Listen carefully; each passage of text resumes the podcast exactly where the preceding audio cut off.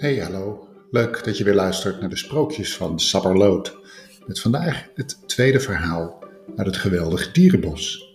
De grens van de konijn.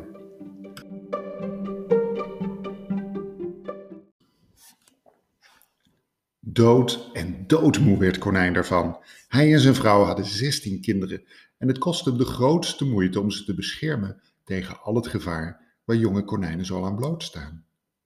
Het begon al voor dag en dauw. Konijn en zijn vrouw stonden dan samen in de keuken om 16 lunchtrommeltjes klaar te maken. Er werden boterhammetjes belegd met salade en voor ieder een stukje fruit. En natuurlijk een paar wortels. Konijn gruwde bij het idee dat zijn kinderen die ongezonde rotzooi uit de schoolkantine moesten eten. En als de trommeltjes klaar waren, haastte Konijn zich naar de kinderkamers om die luie donders uit hun bed te jagen. Hij moest er niet aan denken dat ze te laat op school zouden komen. Wat zouden de leraren dan wel niet denken? In de keuken was het nu een drukte van belang. Konijn zag erop toe dat ze allemaal hun bordje gruttepap opaten. En daar gingen ze dan de deur uit. Pas op dat je niet valt of struikelt. En niet te dicht bij de kinderen van Egel komen. Je zou je nog kunnen prikken, riep Konijn ze na. Konijn ging uitgeblust zitten. Maar even later ging de telefoon. Het was de school. O jee, de school. Zijn oudste dochter was niet op school aangekomen. Konijn sprong in paniek heen en weer. O jee, als haar maar niets was overkomen. Misschien was ze toch gevallen of gestruikeld. Oh, hoe kon hij ook zo dom zijn om zijn kinderen alleen naar school te laten lopen? Voortaan zou hij ze elke ochtend brengen en ze elke middag weer ophalen. Hij was een beschermer van niets. Hij deed snel zijn jas aan en rende naar buiten om te proberen te achterhalen wat met zijn dochter gebeurd zou kunnen zijn. De weg naar school liep langs een klein bosje met hazelaars. En toen hij dat bosje passeerde, hoorde hij gegiegel. Dat lijkt Warempel mijn dochter wel. Behoedzaam stak hij zijn hoofd tussen de hazelaarsstruiken en daar op een bedje van mos en bladeren zat zijn dochter, met de zoon van Egel. Tussen hen in stond een schaaltje met van die ongezonde kruisbessensnoepjes. Zijn bezorgdheid sloeg om in boosheid. Hij stapte op zijn dochter af, greep haar bij haar oren en sleurde haar het bosje uit. Zo, jonge dame, zei hij, jij wordt geacht op school te zijn. Er komt niets van je toekomst terecht als je niet naar school gaat en van die verschrikkelijke snoepjes eet. Dan word je een dom, dik konijntje. Dat wil je toch niet? Laat me los, zei zijn dochter. Ik wil zelf uitmaken wat ik doe. Maar konijn hield haar stevig vast en duwde haar over het pad naar school. Later zal je me dankbaar zijn, snauwde hij zijn dochter toe. Toen de zware schooldeur achter zijn dochter dichtsloeg, slaakte hij een zucht van verlichting. Het was vermoeiend om je kinderen te beschermen en op het rechte pad te houden, maar het was hem toch maar weer mooi gelukt. Onderweg naar huis liep hij weer langs het hazelaarsbosje en zag daar de zoon van Egel zitten.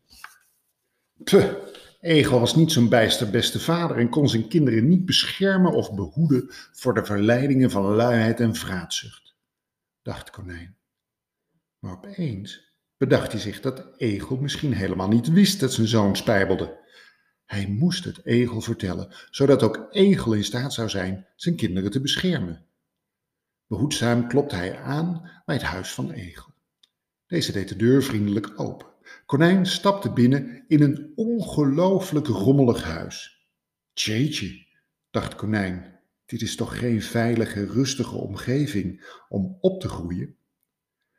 De schrik sloeg hem helemaal om het hart toen hij op de salontafel een grote schaal kruisbessensnoepjes zag staan.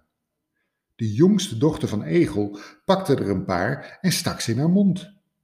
Konijn keek naar Egel en verwachtte een beschermende correctie, maar Egel zei niets en knikte alleen vriendelijk naar zijn jongste dochter.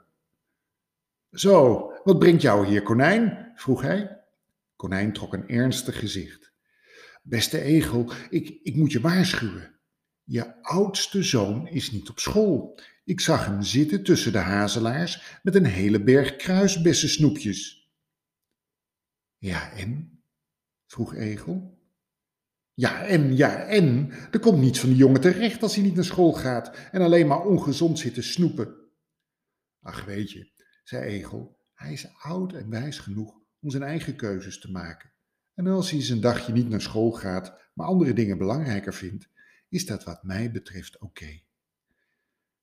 Maar je moet je kinderen toch beschermen? vroeg Konijn, die zijn oren nog steeds niet kon geloven. Natuurlijk, zei Egel, maar alleen tegen echt gevaar. En op hetzelfde moment pakte hij zijn jongste dochter bij haar arm, die naar buiten wilde rennen door de deur die Konijn open had laten staan. Hij klapte de deur dicht en ze hoorde hoe buiten een buizerd gefrustreerd wegvloog. Hij had wel zin gehad in een egelmeisje. Kijk, dat is beschermen, zei Egel met een glimlach. Maar een heleboel andere keuzes kunnen mijn kinderen best zelf maken. Ik wist dat mijn zoon vandaag niet naar school zou gaan. Hij is de laatste tijd druk zijn zelfgemaakte kruisbessensnoepjes verder te ontwikkelen en wilde vandaag een aantal mensen laten proeven. Ze zijn een stuk gezonder dan die fabrieksnoepjes die ze in de schoolkantine verkopen. Kijk, ik ben liever op de hoogte van wat mijn kinderen bezighoudt en wat ze doen, ook al doen ze dingen misschien anders dan dat ik het zelf zou doen. En de lunchtrommeltjes dan? vroeg Konijn, die geïnteresseerd was in de methode van Egel. Die maken ze zelf, zei Egel. De eerste dagen gingen ze zonder trommel van huis, maar ze waren snel uitgekeken op het schoolvoer en vullen sindsdien hun trommeltjes zelf. Wauw, zei Konijn, dat zou me een hoop gestres besparen iedere ochtend. Dank je voor alle inzichten. Ik, ik ga snel naar huis om alles met mijn vrouw te bespreken. Onderweg naar huis liep hij langs het hazelaarsbosje waar de zoon van Egel nog steeds was. De kruisbessensnoepjes zagen er wel heel verleidelijk uit. Wil je er ook een proeven? vroeg de zoon van Egel, die konijn verlekkerd zag kijken. Konijn ging op zijn gemakje zitten en stak er eentje in zijn mond. En? vroeg de zoon van Egel. Mmm, grenzeloos lekker, zei Konijn met een gelukzalige glimlach op zijn gezicht.